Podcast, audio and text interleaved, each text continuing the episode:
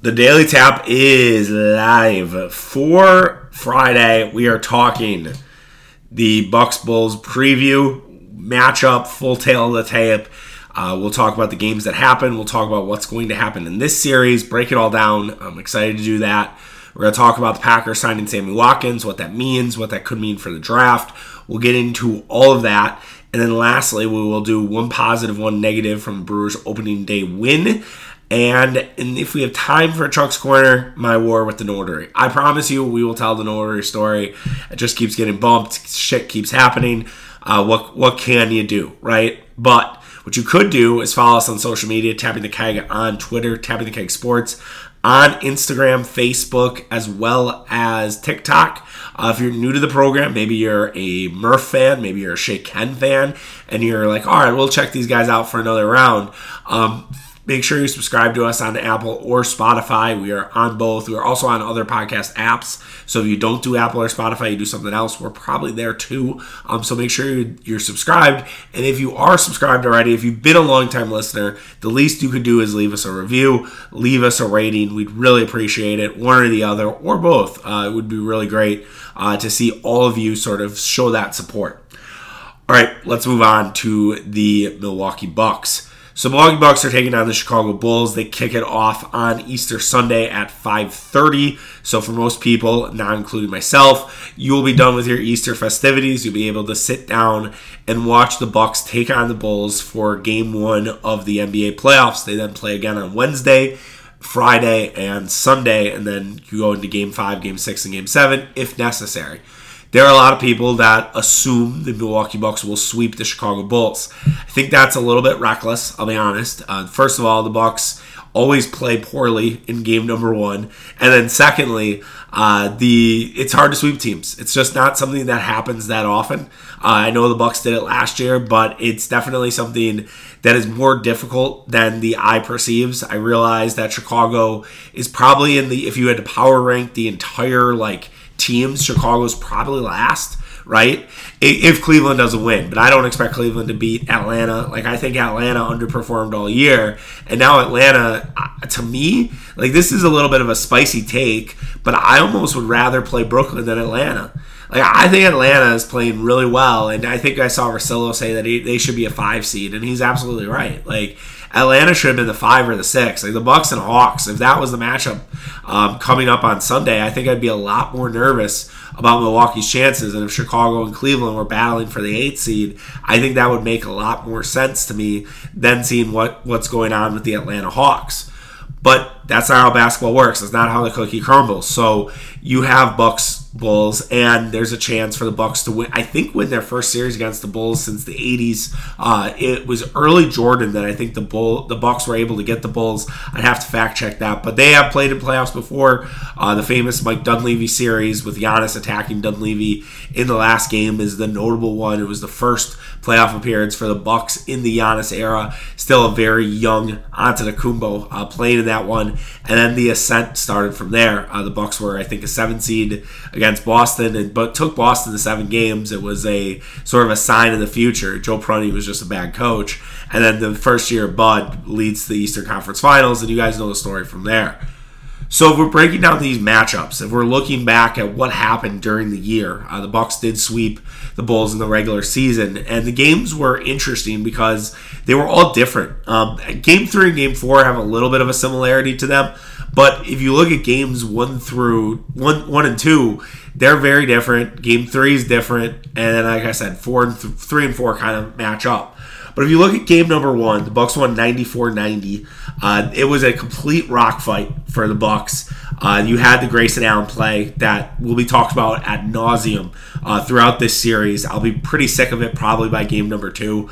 I, I don't really think it should define the series. I realize that the NBA producers are similar to those who work at Bravo or The Bachelor, so they want to bring in all sorts of drama, all sorts of you know storylines that aren't necessarily about basketball. So imagine that they're going to hit that hard in game number one. Imagine they'll hit it hard in game number three when the Bucks go to Chicago. That will be a big deal for a lot of things. DeRozan had 18 free throw attempts in that game.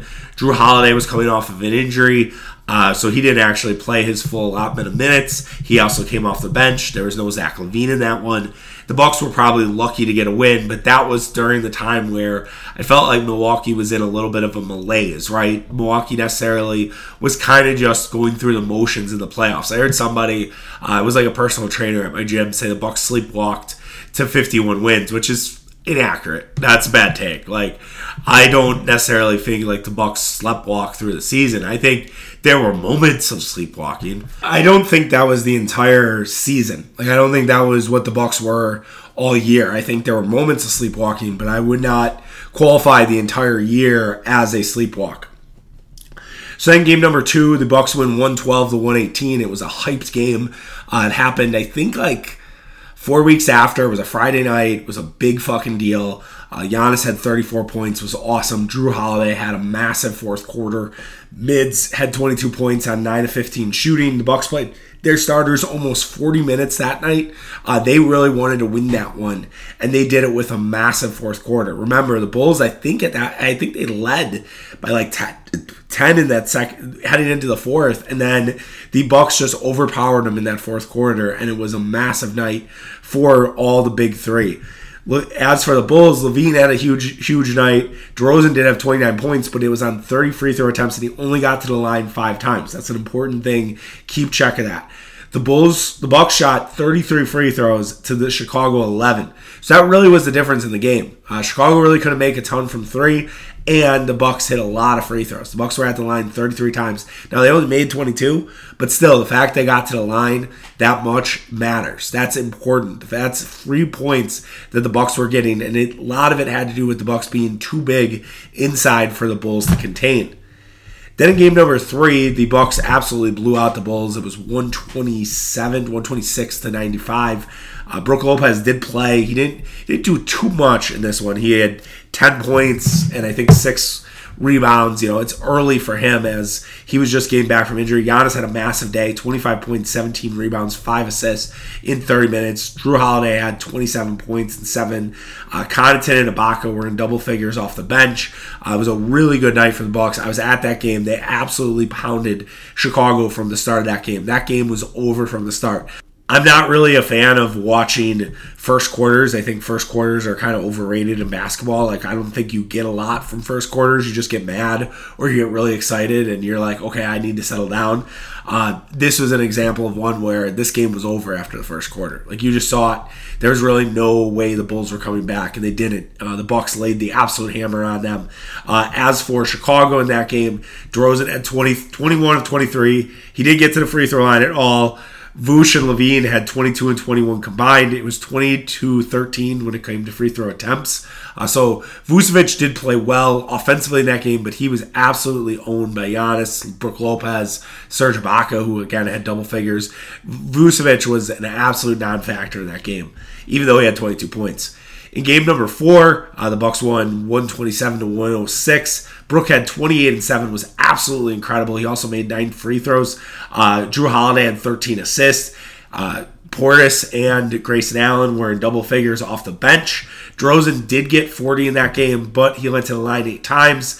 I would assume he played all right in that one, being a starter. Free throw discrepancy again pretty high. The Bucks were tw- were plus 12 in free throw attempts over Chicago. So none of those games necessarily felt like they were in peril. Maybe the rock fight, maybe the game, you know, if there's not a good fourth quarter, maybe the Bucks lose that one.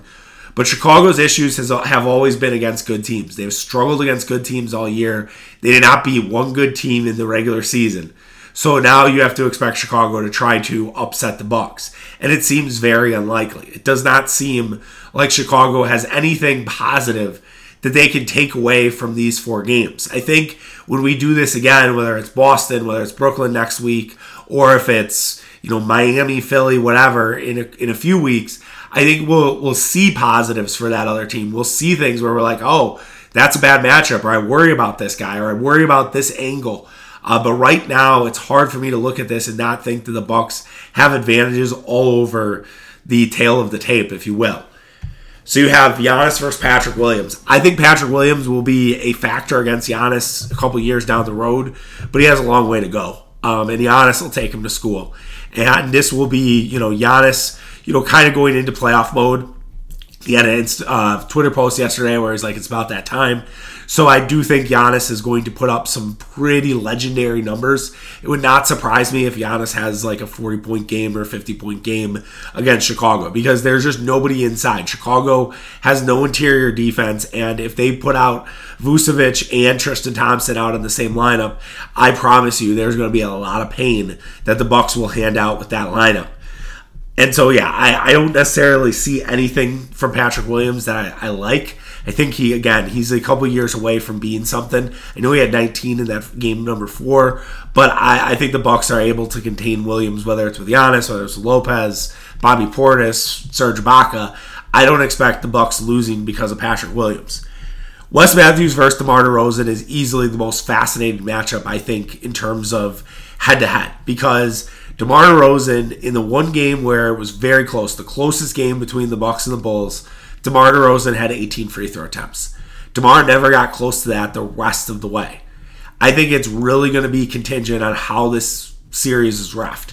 If DeMar DeRozan gets a lot of calls, this series will tighten up. The Bulls will have opportunities to win in the fourth quarter because DeMar DeRozan is getting to the free throw line.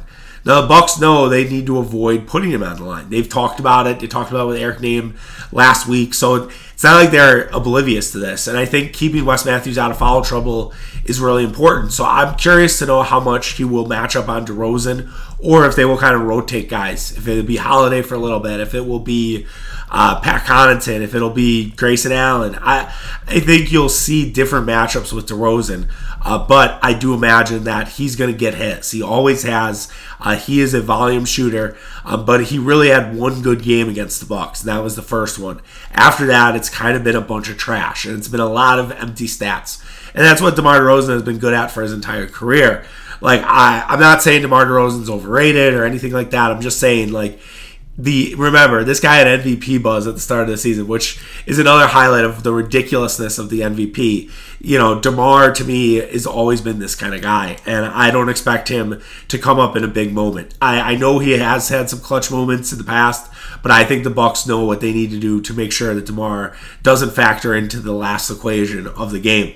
As for Wes Matthews, from an offensive perspective, I'm not expecting much. I'm just kind of the PJ Tucker mentality, right?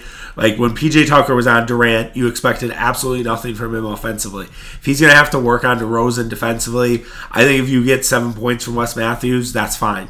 Uh, occasional three pointer. I'm not expecting Wes Matthews to be a guy in double figures for the Milwaukee Bucks. If he is, great. But yes, DeRozan, I, I think you'd give the slight edge to, but I don't necessarily think that Wes Matthews is some schlub. I think Wes Matthews can have um, some moments defensively against DeRozan. As for Brook Lopez versus Nikola Vucevic, to me, this is the biggest matchup because I think Brook Lopez is going to eat. I think Brook Lopez is going to have a massive series. Vucevic is an awful defender. I think there is going to be a realization from Chicago somewhere in this series that they can't win playoff series with Vucevic. And they need to get a better defensive center because they're going to abuse the dunker spot. They're going to run a lot of pick and rolls with Lopez and Holiday. There are going to be a lot of involvement with Brook Lopez. If you're looking for prop stuff, um, I would look at Brook Lopez over points. And I'm not sure where they'll set it, but I would take it because I think he's going to be a factor, at least in game one. Maybe not in game two and game three when they catch up, but at least in game one, look at a Brook Lopez over prop because I think the guy is going to absolutely eat. Uh, Vucevic is a substandard defender. He is good offensively. He can be a factor, but I don't really worry about Vucevic, you know, taking over a game. I mean, we've seen some big Vuce moments in the playoffs. Remember the bubble series against Orlando, where Vucevic had a few moments there where he just couldn't miss from three. I think the Bucks have tightened up in terms of their three point defense. I know there have been some struggles in the past, but I don't imagine Vucevic taking over a game from the perimeter. I think the Bucks have enough big guys to shut that down. So whether it's Lopez, whether it's Giannis, whether it's Bobby Portis, even Serge Ibaka, I think they can bring in a bunch of different guys to sort of quell that Vucevic offensive explosion. So I don't worry one bit about him. Khris Middleton versus Alex Caruso. I think Mids has a size advantage there. Um, Mids has, I think, kind of been the quiet one of this group when it comes to against Chicago, and everyone would be like, "Oh, classic Khris Middleton," right? But yeah, I mean, he, he had a really good game in game number two where he had 22 points. Uh, on 9 of 15 shooting. Like, that's a really good Middleton. And I think he had uh, some fourth quarter moments there, too. Um, I don't I know Alex Caruso is a good defender, but I I don't see it against Middleton. There's a definite height advantage there. I think Middleton is like six inches taller than Alex Caruso, or at least pretty much at least three or four. And that to me is a problem when you're facing off against against a guy like Mids, who definitely will take you down to the paint, will definitely own you. I think Caruso um, is a, is kind of in that Wes Matthews category of you you're there for defense. You don't expect Alex Caruso to have a big offensive moment. Uh, the guy has been there before playoff wise. I guess that's the one positive you have there. They do have some playoff experience with DeRozan, Caruso, a little bit of Vucevic, which helps with the young guys. Tristan Thompson too, obviously. But I, I don't expect Caruso to be a huge factor in this series. Another big mismatch to me is Jrue Holiday versus Ayo Dosunmu. I like Ayo or Io. I, I like Ayo Dosunmu. I think Ayo's a good player. I wish he was a Milwaukee Buck. I know everyone the hand ring, but I'd rather have Herb Jones. Honestly, if we're gonna if we're gonna do that, you look at what Herb Jones did this season. Herb Jones on this team, the Bucks, I think would have won 65 games. But anyways, Ayo Dosunmu um, was, you know, he's a good player, but he's going to get absolutely owned by Holiday. Holiday's fourth quarters have been unlike anything this season. I think it's an underreported story, honestly, nationally. I know Holiday got some love from like Bill Simmons and Russillo and those guys and, and Vernon, or not not Vernon actually. Fuck that. I know uh, KOC didn't have a ton ton there. Not I I know that there is a lot of love. Let's put it this way. I know there is love for Jrue Holiday, but I think the love should be bigger. I think there should be more people talking about Jrue Holiday. And it wasn't Chris Vernon, it was KOC, who was had an awful defensive player of the year ballot uh, that did not feature Drew Holiday or Giannis on that. But so that's Vernon's partner. But anyways, Holiday to me can have a massive impact in the series. Uh, you saw what he did in Game Two and Game Three against the Bulls in the regular season. I think you could see a lot similar. I think when winning time comes, it's going to be Giannis and Holiday, and those are the guys taking you home with a splash of Middleton. And to me, Ayo just can't keep up with Holiday for a full game. And Bulls fans can say, well, what it would be like with Lonzo. I'd be fascinated to see how Lonzo's impact would be in this series, but we're just not going to know. And if Sands or butts are candy and nuts, right? Um, if Dick, if my aunt had a dick, she'd be my uncle. You know, which probably inappropriate to say, but seriously, like that's basically where we're at with Lonzo Ball. We can't necessarily look at Lonzo Ball and say, well, what about Lonzo? Who knows, right? Uh, one of the other interesting things to wrap up with the Bucks bench Bobby Portis, Grayson Allen, Pat Connaughton's probably your eight, and then I think you'll see a little bit of George Hill and Serge Ibaka. I'd love to see Jevon Carter. I think Jevon Carter can definitely have moments in this series, uh, but I don't think we're going to get a Jevon Carter moment, at least in this series. If he's playing, it's a garbage time. But I do think Serge Ibaka will be rotated in because I think the Bucks can take advantage of the Bulls' lack of size. I think they could do something where it's Giannis, Bobby, Ibaka and it's kind of just this massive lineup with maybe Holiday and Connaughton on the outside or something like that. Like I definitely think they could go big against Chicago and overwhelm them with size. Bulls bench doesn't leave me much. Javonte Green, who seems to always kind of have a moment against the against the Bucks. Derrick Jones Jr., who's just a high flyer and a cheap artist. Uh, he got kicked out, or no, he didn't get kicked out of the game against Great uh, in Game Two, but he had a bad foul against Allen. Then you had Tristan Thompson and Coby White. Tristan Thompson's washed. Coby White, uh, he's a shooter, but I don't. I don't, I don't worry about any of those guys on the bench. They don't they don't scare me. I think the Bucks have a massive advantage when it comes to bench scoring and what they can do off the bench with their fully loaded roster. As for intangibles, you know, I, I think the Bucks have been playing really good basketball down the stretch. The Bulls have not. Uh, like we said, the Bulls look like one of the worst teams that are in the playoffs, so Bucks should take full advantage of that. As for a final prediction, I have the Bucks in five. Um, I said it on the podcast yesterday, but I'll repeat it here. Uh, I just it's hard for me to see the Bucks sweeping the Bulls. Basketball is weird. Basketball is really tough to win four straight games in the playoffs, and I just don't necessarily see it. Um, so I have the Bucks in five. I will say the Bucks lose that Friday night game in Chicago, um, or that 12 p.m. I'll go. Ah, no, I won't go Friday night. I'll go Sunday 12 p.m. Bucks get a 3-0 lead. They lose to Chicago at home. The, the fans are going to be rowdy. That's going to be a awesome environment at the United Center. I don't think there's going to be a lot of Bulls fans there Sunday night or Wednesday night. I hope I'm I hope I'm right. I hope I have that over Mitch, uh, but we'll see. So definitely going to talk about the series as it goes on. I'm excited to talk about it. We'll have sort of a as much of a live reaction as we can do um, on Easter Sunday at eight o'clock, and then live reaction on Wednesday around eleven. Uh, Mitch and I should be doing our podcast. I think we'll try to do Thursday after game two and get you guys ready for game three and four as well. And then we, so this is something that's different. Um, I'll announce this here um, and I'll hold myself to it as long as I'm not like out of the country or something like that or traveling. We'll have instant reactions after game three and four. So game four, obviously Sunday, we'll probably do the reaction. We'll wait till the Brewers get done to post. Um, but then for game three, we will have a Saturday pod. So we're going to work a little extra uh, here, and that, that should be fun. Um, so look forward to that. Um, we'll have a little more podcasts for everybody uh, as the Bucks continue in the playoffs. Before we get Sammy Watkins, I should mention thank you for putting up with my voice today. I am battling a cold, probably like a sinus infection or something dumb. Um, really kicked my ass yesterday. That's why I the podcast is going up this morning versus last night. I just did not have any motivation to do the podcast last night. For those who are morning listeners, if you want to do me a favor, can you let me know if you want like a Instagram story or a tweet basically being like, hey, the podcast is going to be up late? If that's something you would like, just let me know. Um, I'm happy to oblige, happy to post that, be like, hey, yeah, we're posting the podcast in the morning versus at night. Um, I'm not going to give you an ETA because God knows. But I still can at least give you that reassurance that you didn't miss a podcast or something. Let's move on to Sammy Watkins. So the Green Bay Packers could not let the Brewers have an opening day. Could not let the Brewers celebrate 414 day. They had to go and sign Sammy Watkins. Uh, they signed Sammy Watkins to one-year, $4 million deal. Watkins will be joining the Green Bay Packer wide receiver corps. Uh, Green Bay definitely is not an upgrade from Davante Adams. Uh, that's not necessarily what what we're talking about, but they needed that veteran presence. Some people thought maybe the Packers would be making a trade for Terry McLaurin or for maybe Deebo Samuel. Highly unrealistic there. But AJ Brown, another name that was floated around, DK Metcalf but I don't think that's going to happen. Um, the Packers do add Watkins, which is a really good add. And to me, it's a guy who's played around winning locker rooms for the last few years with Kansas City and Baltimore. Uh, definitely comfortable in those big moments. He's had some awesome playoff stats. I think Aaron Rodgers will enjoy a guy like Sammy Watkins. I can see Rodgers and Watkins having a good relationship.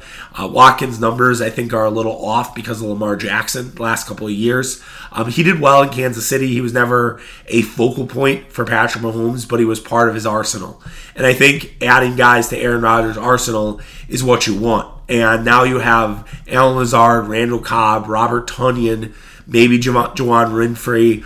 Um, I think I said Lazard. I mean, you have you have a lot of guys. You have a lot of guys there to potentially, you know, make it happen from a, a receiver perspective. Oh, I forgot Amari Rodgers um, and Malik Taylor potentially. So you do. There are some other guys that are there. I don't know if Malik Taylor and Juwann Winfree will make the team. They are special teams guys. So the question I think really will become will the Packers replace? But it's I have a tough time seeing Green Bay double up on receivers in the first top 100. I do think they'll draft two wide receivers, but I do think it'll only be one in the first round or second round and then look at look probably down in round 4, round 5 for another receiver. That's kind of what I think Green Bay will do. Um, Chris Olave would be a dream. Uh, Dane Brugler had Chris Olave at 22. So if there's some smoke that Olave is falling a little bit, that would be great. But if it's not Olave and it's Christian Watson, who's been much, much, much talked about uh, from North Dakota State, I'm in on that as well.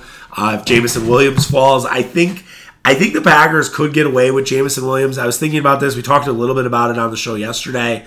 I still think Jameson Williams could be part of the Packers. Um, I, I definitely think that's a guy that, to me, has enough there where if they're confident in his medicals, they think he can be back by October and be a factor. Fine, fuck it, let's let's make it happen. Uh, Dane Brugler also had David Bell as a uh, guy for the Packers. I think a lot of people would cringe at David Bell because he has awful measurables. The draft guys would be like apopolic. Um, you know, I, I, think that wouldn't really work when it came to those guys, but they would be they get over it pretty quick because David Bell to me is a pro. I talked about it on the podcast with Murph earlier this week. Like I think David Bell is going to be a guy that absolutely contributes for an NFL team next season. Like that's a guy I drafted fantasy. That's a guy I would really like to kind of look forward, and I, I do think it's a forward thinking approach. The question I think with Bell now with the Packers is there a lot of David Bells on this team. Like Watkins kind of has the Bell, you know, body. So does Allen Lazard, right? So it's like how many more guys like that do you need? Are you just loading up your team with these possession receivers and have nobody to take the top off? You need to have those guys to take the top off. Now, if you were to add George Pickens or Jameson Williams plus David Bell, okay, I could probably get down with that. Um, and just if Bell could play special teams, that'd be great. I don't think they'd have Jameson Williams gunning, but I would fucking love it if Jameson Williams wanted a gun. So I'll be interested to see how the receiver room goes out. Rodgers said to McAfee that he's excited to work with Sammy. So keeping Aaron happy, um, which is always a good thing, right? Uh, Green Bay continues to kind of add and build their roster back uh, without Davante Adams. No word yet on if Big Dog's coming back or if going to go to like a Kyle Rudolph instead uh, to replace Big Dog or in the draft for that matter. I think we'll have more answers on that as we get closer. But the Packers offense looks pretty set besides adding a receiver. Um, and I will also say, just for those, for the haters, of which there are a few, who will be like, oh, now the Packers aren't going to draft a receiver in the first round. It's possible, right? It's possible that they don't draft a guy in the first round. It's possible they don't, and they draft like an Alec Pierce in this early in the second round, which would be so prototypical to like Jordy Nelson, Greg Jennings, the whole thing. I think it's just going to be how the board falls. I really do. I think if quarterbacks get taken early, that helps out when it comes to like Olave, right? So if you see, you know, Desmond Ridder and Kenny Pickett and Malik Willis all fall off the board before we get to 20, that's going to be a big that's going to make Green Bay's pick more valuable because guys are going to fall. And I and I'll tell you, don't sleep on the idea of Green Bay moving up for an offensive tackle if like Evan Neal falls to like 12 or 13. I don't think he will, but I just something tells me, man, that Green Bay is not going to stay put at 22. I just I don't think they are. I think they're going to move. I don't know what they would move for. Would they move for Jordan Davis? I saw some other mock that had Jordan Davis and Christian Watson as the Packers' first two, first round picks which would be incredible. And again, my whole thing with Davis, and I talked about this yesterday, so I sorry for repeating, but it's like if you can get a weight plan in place, I think he can be really good. So I'm not too worried about it, um, but we'll see. Yeah, I, I, think the Packers, the the opportunities are endless as we get close to this draft. It's gonna there's gonna be a ton of fake fake things thrown around. Everybody's to be speculating. This is like peak speculation season. Uh, you should trust like absolutely nobody.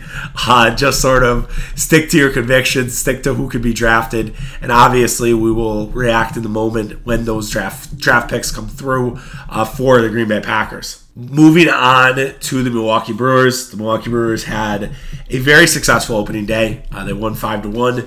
Brandon Woodruff was excellent. The Brewers tagged Adam Wainwright, I think for all five runs. Uh, they were very impressive in terms of their offense as the Brewers kept, you know, making timely hits, finding timely hits, finding opportunities to sort of take advantage of what Adam Wainwright was throwing because he just didn't have it. And you don't catch Adam Wainwright on a lot of bad nights, a little more often now because he's old, like he's 40 years old. Uh, so you do catch Wainwright on the occasional bad night. They had four runs against Wainwright. Uh, Drew Verhagen also gave up a run uh, in the two and a half, two and two thirds innings that he worked. But yeah, they were able to chase Wainwright after four plus. Um, he did not did have seven strikeouts, but didn't really matter. Uh, they they were able to tag him Omar Narvaez with a home run as well as a double that scored a run. Uh, the Brewers came up with timely hitting now like, from the start. Really, Andrew McCutchen, you know, runner on third, two outs. It's like, oh, here we go. We're gonna waste a leadoff triple to start the game, and McCutchen drives him in. McCutchen has been great for this Brewers. So if I were to go with the positive take. I would probably I like the timely hitting, but I'm gonna actually give it to Trevor Gott and Gustave. I don't know how to pronounce his first name. I did that in the review, but Trevor Gott and and Jandel Gustave, Jandel, there we go, Jandel Gustave. Uh, I have to give those guys credit. They had four innings of work. They allowed two hits. Uh, they had three strikeouts. Gustave and one bad pitch to Tommy Edman happens, but those guys being able to basically give Boxberger, Hader, Williams all day off was really good. I don't know if you're going to get Williams again today. It sounds like they might have ramped him up a little too quickly. I don't think it's a worry about injuries, uh, but I did see. Uh, Craig Counsell being like Williams needs a couple nights off. So if the game gets close tonight, I would imagine that no Devin Williams and you see Boxberger in the eighth and Hader for the ninth. I don't know if they would I'm trying to think who else would maybe be out. Hoby Milner maybe is another option. Ashby we won't see this weekend because he's going to pitch on Sunday, so Ashby's off. So yeah, the Brewers are kind of piecing together their bullpen, figuring their bullpen out, um, and it'll be interesting to see how they how they sort of change the pen when they have to go back down to 26 on their roster on May 1st. David Stearns kind of talked about it with uh, Brian Anderson and Bill Schroeder about how you know baseball's rules about certain call ups and everything like that, like new rules in place. You can only call a guy up, I think, five times in the year. And that's something that the Brewers really kind of took advantage of. They were able to rotate guys in and out, you know, rest, pitch a guy for four or five days, then put him in AAA, rest the guy. I would imagine knowing David Stearns and knowing that he's so analytically sound, he probably has a big fucking spreadsheet going. Like, all right, here's how many times I can use this guy, and basically it's it all triggers, and it's like, okay, now I only have four left. Oh, I only have three left for that guy. I only have two left for this guy. Like, I definitely think that David Stearns has a plan in place here. It's just a matter of what that looks like, what that feels like, and I think they would really like if Gott or Gustave kind of established themselves as a potential six inning guy for Aaron Ashby when they need Ashby to kind of make spot starts because I don't think you're always going to necessarily get. Uh, that Aaron Ashby sort of buffer zone, if you will, that Willie or Wily Peralta, Freddie Peralta Memorial uh, pitching from Ashby. So I do think Gott and Gustave really are the positive take from this one. If I had a negative take, maybe Willy Adames. Um, Willy Adames struggled. Willy Adames and Lorenzo Cain right now, to me, are the two guys where I look at it and see the most struggle. Adames right now hitting 222, uh, only an OBP of 300. He had two strikeouts. Uh, Lorenzo Cain off to a really tough start uh, with two strikeouts as well, batting 188. Uh, but honestly, like you can't really make a case for Tyrone Taylor. Like Tyrone Taylor is hitting under 100 right now, so I can't really be like, oh yeah, Tyrone Taylor deserves to be playing more. Does he? I'm not sure. So I'm not ready to you know pull the plug on on Cain. I would be curious to see if they bump Adames from that two spot, especially with the way Rowdy Tellez is hitting. Could you potentially get well? You wouldn't want to go lefty, lefty, lefty, but could you do something where it's McCutchen hitting second, Yelich hitting third, and then you have Tellez hitting fourth? So you do go lefty, lefty with Yelich and Tellez. I know Craig Counsell doesn't like that, but maybe you flip Adames to hit behind Yelich and see if that's a potential opportunity. I don't know. Um, I'll be curious to see if Craig alters the lineup at all, um, just with the struggles of Adames. I think Lorenzo Cain will just kind of keep being out there. Maybe even you see Lorenzo Cain get bumped down because Jace Peterson, oh, Jace is, in, is under 100. He's made hard contact. I'll say that. Like Jace Peterson, I didn't, I didn't realize he's been struggling at the plate. I thought Jace Peterson was kind of ma- making a lot of hard contact, but obviously none of them worked out. Tonight we have Freddie Peralta versus Miles Mikolas. Uh, Freddie just has to be better in the first inning. Like if he can get through that first inning, that all things all things are gravy. Uh, but yeah, the matchup between Mikolas, who's pitched, I think, pretty decently against the Brewers in the past. I'm pulling up his splits right now. Uh, he struggled in his first start against Pittsburgh. Uh, it was an awful road starter last year. 565 on the road. Only three starts, though, so small, small sample size. Did face the Brewers twice. Uh, the Brewers, he, he pitched well at Miller Park, but the Brewers did tag him at Busch Stadium. So we'll, we'll definitely see what happens there from a Mikolas and the Brewers' perspective. Brewers have not hit well against him, batting overall 169 against him. The only guy, only guys with home runs against him, Christian Yelich and Lorenzo Cain. Lorenzo Cain actually has very good numbers against him. So maybe this is a day where Lorenzo Cain gets going. Freddie Peralta facing off against the Cardinals.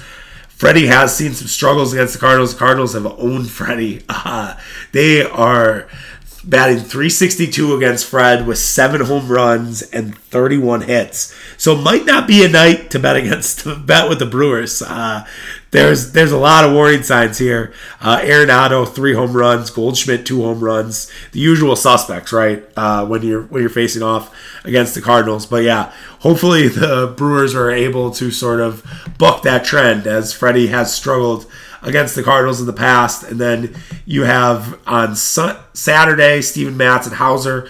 Brewers have been a little bit better against lefties to start the year. Lauer, I thought, had some moments against Baltimore, but hopefully he'll he'll be able to shine through. And then on Sunday, Easter Sunday, you have Dakota Hudson, who's coming back from injury, versus Aaron Ashby. So the Brewers throw out their lefty. Be a tough challenge for Ashby because he'll be facing off against Goldschmidt and Arenado, who are arguably two of the best guys against left-handers. So it's a game where it's a series where you'd like the Brewers to take two. Be nice to win tonight because then you get into our favorite comment about baseball, house money land for the crew. So we'll see if they're able to uh, take advantage of that and get a second win and kind of feel good about the weekend. After winning two, though, selfishly, then you're like, oh, we, we definitely have to get three. All right, let's wrap up today's show. Um, I'll do a quick Chuck's Corner on the notary. Um, I, I've teased it enough. I fucking hate the notary from UPS here in Milwaukee. Would not recommend it. The guy was absolutely clueless. I couldn't believe how incompetent this dude was. And so, for those who are unfamiliar with what a notary is, you need to authorize documents. Um, usually, it's like real estate shit, bank shit. Um, I, for my case, it was an I nine for my new job, and I nines usually are done by the HR teams over at the respective companies but I'm working remote for this new company, so I needed to do it through someone else. And someone suggested using UPS because the bank can kind of be confused about it. So I was like, all right, whatever. This guy's done it before. Guy was absolutely clueless. We couldn't, like, had no idea what he was doing. Uh, he filled out document wrong. I had to redo the document. And, like, I was going for, it was like over lunch, and I was like, this will take me 20 minutes. I'll go over to Walgreens, get some Dayquil because I feel like ass. Like, we'll, we'll take care of all of this, right? Doesn't happen. Uh, the guy just it's super slow. He it like takes 40 minutes, and then the bitch of the beast. The thing that really like where I was like, God damn it! Like I was like, I, I was gonna complain, I'm not usually a complainer. I'll, I'll I'll complain to my friends. I'll complain on a podcast, but I won't actually like go to that extra level and complain to somebody internally. Be like, hey, you gotta get better at this, especially as more people are going to the remote work lifestyle. Like you need to be prepared for this. You need to at least know what you're doing around an I 9 document because there's serious shit on an I 9 document. It's your passport. It's like, it's really critical stuff. You need to know what you're doing when it comes to an I 9 document. But the guy owns the place. So me complaining does absolutely nothing because the guy owns it. I'm like, oh my God, how are you owning this place? So, in short, I probably will not be going back to that UPS. I've, i used to go there a lot for like returns for Amazon, but I will probably be looking for another UPS. Or if I need a document notarized, I'll either go to a bank or I'll go to a FedEx, and we'll we'll do it that way. All right, that does it. Um, maybe that story wasn't as exciting as maybe I hyped it up to be. Um, I did get into a fight with him. I, I, I kept my cool. I'll just put it that way. Like I wasn't trying to you know be you know, aggressive towards him. Uh, I was just sort of like, this is ridiculous. I can't believe this took 40 minutes. Like, this should not have taken, it should have literally taken 15 minutes. But the guy was painstakingly slow and had no idea what he was doing around an I 9 document. Okay, thanks for bearing with uh, my congested voice. Um, I had a girl I was seeing back in college, pre wife, who said I had a great raspy voice. So maybe this is a you know soothing experience for you, or maybe it's not. Maybe it's like God, why are you doing this podcast when you sound sick? It is what it is, man. You got the grind doesn't sleep. You got to keep going. I just hope tonight I'll actually be able to enjoy beer because like I had one, I had two beers. I had like a Miller Lite for opening day because come on, you have to, and then I had a like a IPA and I IPA tasted like shit. I was like, oh god. So then I actually had a whiskey. That's a my dad is famously known for. If you're sick, you drink whiskey. Like I always knew my dad wasn't feeling well if he was drinking whiskey because he's vodka guy. But if he's if he it soothes your throat, it feels and actually felt a little bit better after I had the whiskey. So maybe it's a whiskey night for me. I don't know. Uh, but yeah, it was. Uh, I, I, just hope I get on mend, and hopefully when we do the live reaction on Sunday night, I, I sound a lot better and I don't sound uh, this congested. All right, take care, guys. Have an awesome weekend. Uh, enjoy your Easter. Um, and hopefully, it's you spend some time with your family. Hopefully, you guys are checking us out. Um, we'll be doing reviews and everything on social uh, throughout the weekend. All right, take care. Have a good one. Bye.